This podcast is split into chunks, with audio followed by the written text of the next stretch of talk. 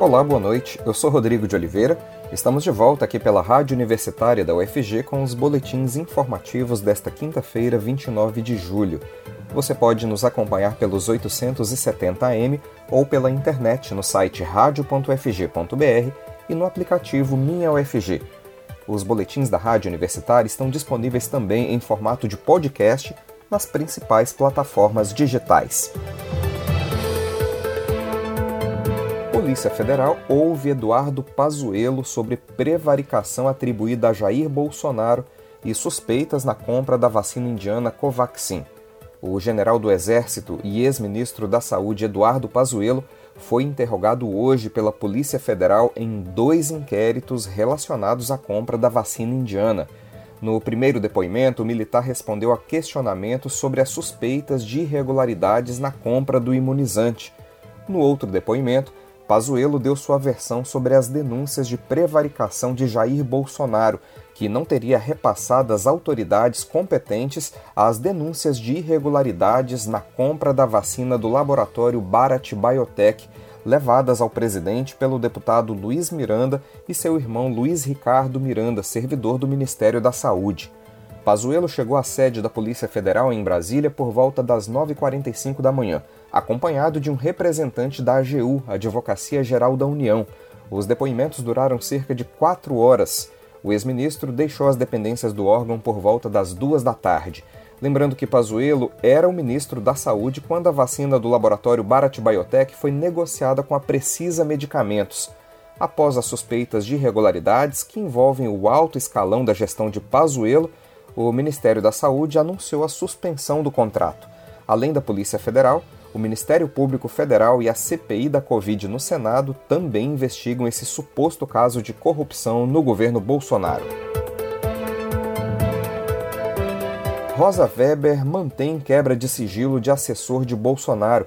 A ministra do STF, Supremo Tribunal Federal, negou ontem o pedido de liminar em um mandado de segurança impetrado por Tércio Arnaud Tomás, assessor especial da Presidência da República, contra a quebra do sigilo de seus dados telefônicos e telemáticos pela CPI da Covid no Senado. O assessor do presidente Jair Bolsonaro é apontado pela comissão como integrante do Gabinete do Ódio responsável pela propagação de informações falsas sobre a Covid. A AGU, Advocacia Geral da União, responsável pela defesa de Tércio Arnaud, argumentou que ele foi ouvido na condição de testemunha e não de investigado, e que a quebra de sigilo seria desproporcional e representaria tentativa de devassa realizada com o objetivo de justificá-la posteriormente a partir de eventuais achados. Ainda segundo a AGU, a quebra de sigilo só poderia ser determinada por decisão judicial. De acordo com a ministra, que atua no plantão judiciário durante o recesso do Supremo, o exame preliminar do caso não comprovou a ausência de justificativa ou desvio de finalidade na decisão da CPI que decretou a quebra de sigilo. No caso específico do assessor de Bolsonaro, a ministra afirmou que o requerimento que fundamentou o pedido de quebra faz menção a indícios que estão perfeitamente adequados ao objetivo da CPI, que é investigar ações e omissões do governo federal no enfrentamento da pandemia. Segundo a ministra, os motivos apresentados pela CPI, ao contrário do que alega a defesa, indicam o envolvimento de Tércio Arnaud no chamado Gabinete do Ódio, que defendia a utilização de medicação sem eficácia comprovada e apoiava teorias como a da imunidade de rebanho. Além de Tércio Arnaud, ontem Rosa Weber manteve também a quebra de sigilo telefônico e telemático determinada pela CPI da Covid contra Carlos Eduardo Guimarães, que é assessor do deputado federal Eduardo Bolsonaro, filho do presidente. Rosa Weber negou um mandado de segurança impetrado por Guimarães, que também é apontado como integrante do gabinete do ódio. Os argumentos expostos pela ministra foram os mesmos que mantiveram a quebra de sigilo de Tércio Arnaud. Goiânia segue vacinando a população contra a Covid nesta sexta-feira. Na capital, já estão sendo imunizadas todas as pessoas acima de 33 anos há vacinas disponíveis para aplicação da primeira e também da segunda dose. Então, quem tem mais de 33 anos sem comorbidades pode agendar a vacinação pelo aplicativo Prefeitura 24 Horas ou pelo site da Prefeitura de Goiânia. Nesta sexta-feira, haverá também atendimento por demanda espontânea no drive do shopping Passeio das Águas, onde serão distribuídas 2 mil senhas. Para tomar a segunda dose, não é preciso agendar. A segunda dose da AstraZeneca está disponível em cinco escolas municipais e em um salão comunitário. Quem tomou a primeira dose da Pfizer pode tomar a segunda dose em sete postos de saúde. A dose de reforço da Coronavac está sendo aplicada no CIAMS do Jardim América, mesmo local onde são atendidas gestantes e puérperas, que são as mulheres que deram à luz nos últimos 45 dias. Os endereços para aplicação da segunda dose estão disponíveis no site da Prefeitura. A Prefeitura da capital informou que vai disponibilizar testes de antígeno gratuitos para a população durante dois dias da semana. De acordo com a Prefeitura, a ampliação de um para dois dias visa atender a um maior número de pessoas e, dessa forma, desenvolver ações de diagnóstico precoce e interrupção da cadeia de transmissão do coronavírus. A testagem é exclusiva para pessoas assintomáticas, a partir de 12 anos de idade que tiveram contato com algum caso confirmado para Covid nos últimos dias. Caso a pessoa tenha sintomas, ela deve se dirigir a alguma unidade de saúde para passar por atendimento médico. Os testes são aqueles do cotonete e os resultados saem em 20 minutos. Para fazer o teste, que será realizado por uma empresa terceirizada, é preciso agendar no site da prefeitura. A partir da próxima semana, será incluído um drive em cada dia de testagem, além dos postos fixos.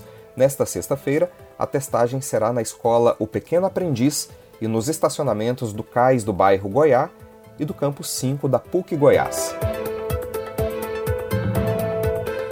Setor cultural em Goiás reivindica menos burocracia para os editais da Lei Emergencial Aldir Blanc.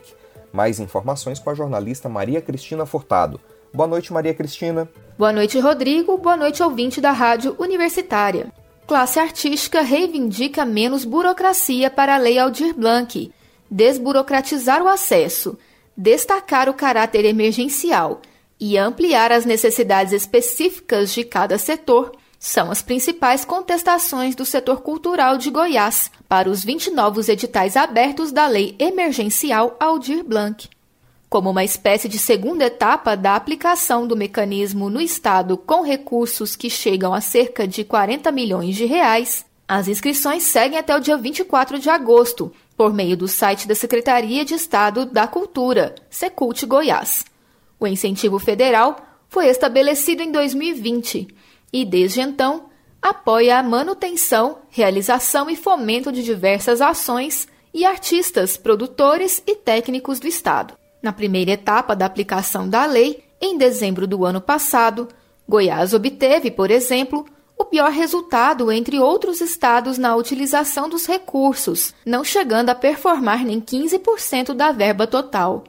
O produtor cultural Rafael Blatt afirma que os novos documentos solicitam exigências específicas que limitam o caráter emergencial da lei. Para a produtora cultural Malu Cunha, uma das profissionais que encabeçam a frente ampla da cultura, grande parte dos trabalhadores das artes estão desempregados em Goiás. Para ela, não é coerente exigir certidão negativa para quem tem fome e exigir que as pessoas estejam com suas contas em dia. Uma das maiores apreensões da classe cultural é de que, mais uma vez, a lei não seja aplicada em sua totalidade, com a utilização dos recursos integrais. Para orientar e tirar dúvidas sobre os editais da lei, a Secult Goiás fará ações específicas. A primeira live acontece amanhã, às sete e meia da noite, com transmissão gratuita no canal do YouTube da pasta. De acordo com o secretário do Estado de Cultura, César Moura, os novos editais foram pensados democraticamente para ampliar diversos segmentos culturais. É com você, Rodrigo. Livro sobre o urbanista Atílio Correia Lima propõe reparação à história oficial do planejamento de Goiânia. A pesquisa realizada pela arquiteta e urbanista Ana Maria Diniz, pós-doutora em História Urbana pela UFG, está sendo publicada pela editora independente Nega Lilu no livro Goiânia de Atílio Correia Lima, Ideal Estético e Realidade Política. Segundo a autora, que teve acesso ao acervo da família Correia Lima, o livro traz aprofundamento na trajetória profissional do urbanista e documenta a conclusão e a entrega do trabalho de idealização da nova capital, que ao longo dos últimos 80 anos continua sendo desvirtuada. O livro tem lançamento daqui a pouquinho, às 7 horas da noite, em uma live com a participação da autora e de arquitetos e urbanistas goianos. A gente conversa agora com Ana Maria Diniz sobre essa pesquisa que originou o livro. Olá, Ana Maria, bem-vinda e muito obrigado por falar com a Rádio Universitária. Olá, ouvintes da Rádio Universitária. Fala um pouco para o nosso ouvinte sobre a sua pesquisa que originou o livro. A publicação Goiânia de Atílio Correia Lima, Ideal Estético e Realidade Política, é, é o resultado de pesquisas realizadas nos últimos 15 anos são estudos oriundos da minha dissertação de mestrado, da minha tese de doutorado, artigos publicados e, mais recentemente, do meu pós-doutorado em História Urbana. A estrutura da publicação é uma, uma revisitação aos textos originais dessas pesquisas, em fontes primárias. É uma reescrita relevante, né, respeitando as questões levantadas inicialmente, as hipóteses e as conclusões. A maior motivação para iniciar essa pesquisa foi a angústia de uma moradora recém-chegada na capital em 1989, querendo entender essa não lógica urbana de uma cidade dita planejada, então, enquanto moradora, eu não compreendia a dificuldade de se encontrar os endereços e como que uma cidade que foi planejada e que teve as ruas, as avenidas enumeradas, não tinha nenhuma lógica urbana. Essa foi a minha primeira questão. A outra motivação foi exatamente no momento que o escritório desenvolveu um projeto Cara Limpa, projeto de revitalização da Avenida Goiás, no qual eu me deparei com um levantamento, um inventário das primeiras edificações, e exatamente naquele momento havia um processo de tombamento da capital como a capital Art Deco. E eu encontrei alguns projetos publicados que era contraditório a esse a esse estilo e eu achei que era interessante investigar, né? investigar essa identidade que era até inclusive atribuída à arquitetura elaborada pelo Atílio, os principais edifícios projetados na nova capital. Então foram essas duas motivações: compreender o espaço urbano, como que as pessoas circulam nessa cidade dita planejada e também essa identidade criada, entender esse título, né, por, o porquê dessa cidade capital Art Deco. Então eu, foi esse o início da pesquisa. E foi muito interessante que, a partir do acesso do acervo da família Correia Lima, essas fontes primárias, a pesquisa tomou uma dimensão muito maior do que essas questões menores, eu posso dizer assim, porque a maior pergunta desse trabalho era exatamente responder qual era a Goiânia de Atílio Correia Lima. Ana Maria, na sua pesquisa, o que é que você descobriu sobre a vida e a obra do urbanista que ainda não estava nos livros de história? Bom, as, as, descobertas sobre a vida e a obra do urbanista Atílio Correia Lima e o que não estava nos livros, elas aconteceram pelo privilégio que eu tive de conviver com a família do Atílio, o filho Bruno, arquiteto, e a neta Raquel, museóloga eu tive acesso não só aos documentos e projetos, fotos de Goiânia, mas também às cartas, as cartas, correspondências que o Atílio ele trocou durante os cinco anos que morou em Paris cursando urbanismo. E essas cartas, esse contato íntimo, eram cartas diários. Eu descobri a partir da leitura e das análises dessas correspondências que Atílio, enquanto esteve em Paris, foi colega de um arquiteto russo do construtivismo russo, o Bertolt Lubeking, com quem ele teve aulas particulares de concreto armado, da técnica do concreto armado.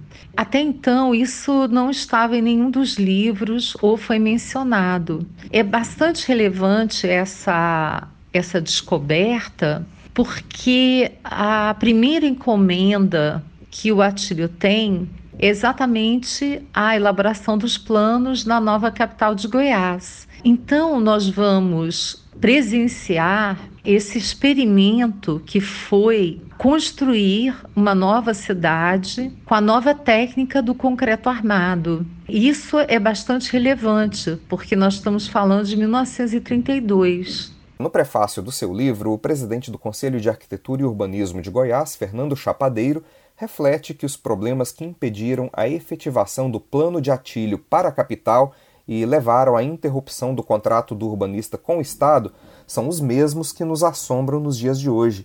O que, que mudou daquela época para os dias de hoje e por que, que os problemas persistem? É muito bem colocado pelo nosso presidente do CAL, o arquiteto e urbanista Fernando Chapadeiro, a questão da interrupção do contrato do Atílio com o estado de Goiás e as suas consequências.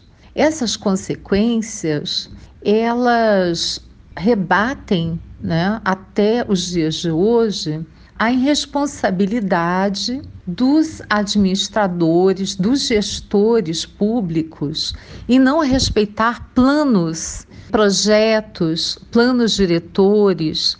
Isso é muito sério, porque nós já nascemos como um mal de origem, que é exatamente não respeitar o plano original da cidade. E nos dias de hoje, o que nós assistimos em Goiânia é exatamente planos diretores que visam a especulação imobiliária, a alta densidade em locais, né, em setores e bairros com uma infraestrutura que não corresponde e que não tem como atender essa densidade alta. Então, isso tudo é fruto exatamente do que houve lá no início da implantação da nova capital, que os planos foram desvirtuados, modificados, vários loteamentos que apareceram, como o setor Coimbra, o setor Bueno, que atenderam a interesses especulativos. A live de lançamento do livro será daqui a pouquinho às 7 horas da noite. Como é que vai ser essa live, Ana Maria? Quem é que vai participar? A live terá a mediação da editora Larissa Mundim, com a presença do presidente do CAL Goiás, o arquiteto e urbanista Fernando Chapadeiro, além dos professores Dr. Estevão Rezende Martins e Dr. Flávio Cote. E como é que faz para comprar o livro, Ana Maria? A distribuição ela estará em 50 vitrines eletrônicas de todo o mundo. O plano ampliado de distribuição foi possível a partir da parceria entre a editora Negalilu e a Bookwire. Lembrando que a live de lançamento do livro será transmitida por meio dos canais da editora Negalilu no Facebook e no YouTube. O governo federal pretende criar Vale Gás para evitar intervenção no mercado. A ideia é conter a queda de popularidade do presidente Jair Bolsonaro. Mais informações com o repórter Delfino Neto. E o governo federal pretende criar o Vale Gás para evitar intervenção no mercado e conter a queda de popularidade. O governo federal pretende criar o auxílio voltado para a compra de gás. Com o preço do botijão em alta e diante da resistência da equipe econômica em interferir no mercado, a ideia é dar um vale à população para a compra do gás de cozinha, que tem ganhado força entre auxiliares do presidente Bolsonaro. A proposta aparece em um momento de queda de popularidade de Jair Bolsonaro. O projeto faz parte do pacote social que o Planalto quer viabilizar este ano para entrar em 2022 com rejeição menor. A solução conta com a simpatia até do ministro da Economia, Paulo Guedes, que costuma impor freios aos projetos do executivo que envolvam aumento de despesas. Eu sou Delfino Neto, para a Rádio Universitária. Cientistas enxergam luz por detrás de buraco negro e confirmam teoria de Albert Einstein. Uma equipe de astrônomos da Universidade de Stanford, na Inglaterra, detectou uma luz que vinha detrás de um buraco negro. As observações publicadas ontem na revista Nature, que é uma das publicações científicas mais respeitadas do mundo, comprovam a teoria da relatividade embasada pelo astrofísico Albert Einstein em 1905. Ao observar raios X lançados por um buraco negro supermassivo em uma galáxia a 800 milhões de anos-luz de distância da Terra, os cientistas observaram uma série de clarões de raios-x e os telescópios registraram algo raro: flashes adicionais de raios-x que eram menores, posteriores e com cores diferentes em relação aos clarões. Conforme a teoria da relatividade, os ecos eram consistentes com os raios refletidos por trás de um buraco negro. Ainda assim, a compreensão já estudada dos buracos negros diz que a luz oriunda desse lugar é estranha. De acordo com cientistas da Universidade de Stanford, qualquer luz que entra naquele buraco negro não sai, então não deveríamos ser capazes de ver nada que esteja por trás do buraco negro. A razão pela qual podemos ver os raios X é porque aquele buraco negro está deformando o espaço, dobrando a luz e torcendo os campos magnéticos em torno de si. A descoberta é a primeira observação direta da luz por trás de um buraco negro, algo que foi previsto por Albert Einstein há mais de 100 anos, mas só foi confirmado agora. É, nós teremos mais notícias amanhã cedinho no boletim das 10 horas da manhã. Continue acompanhando nossa programação pelos 870 AM e pela internet no site radio.fg.br e no aplicativo Minha UFG. Nós também estamos nas redes sociais. Curta nossa página no Instagram e no Facebook. E enquanto todo mundo não for vacinado, tente ficar em casa. E se precisar sair, lembre-se da importância de usar máscara. É para proteger a você mesmo e a quem você ama. Não perca o foco no combate ao coronavírus. Rodrigo de Oliveira para a Rádio Universitária.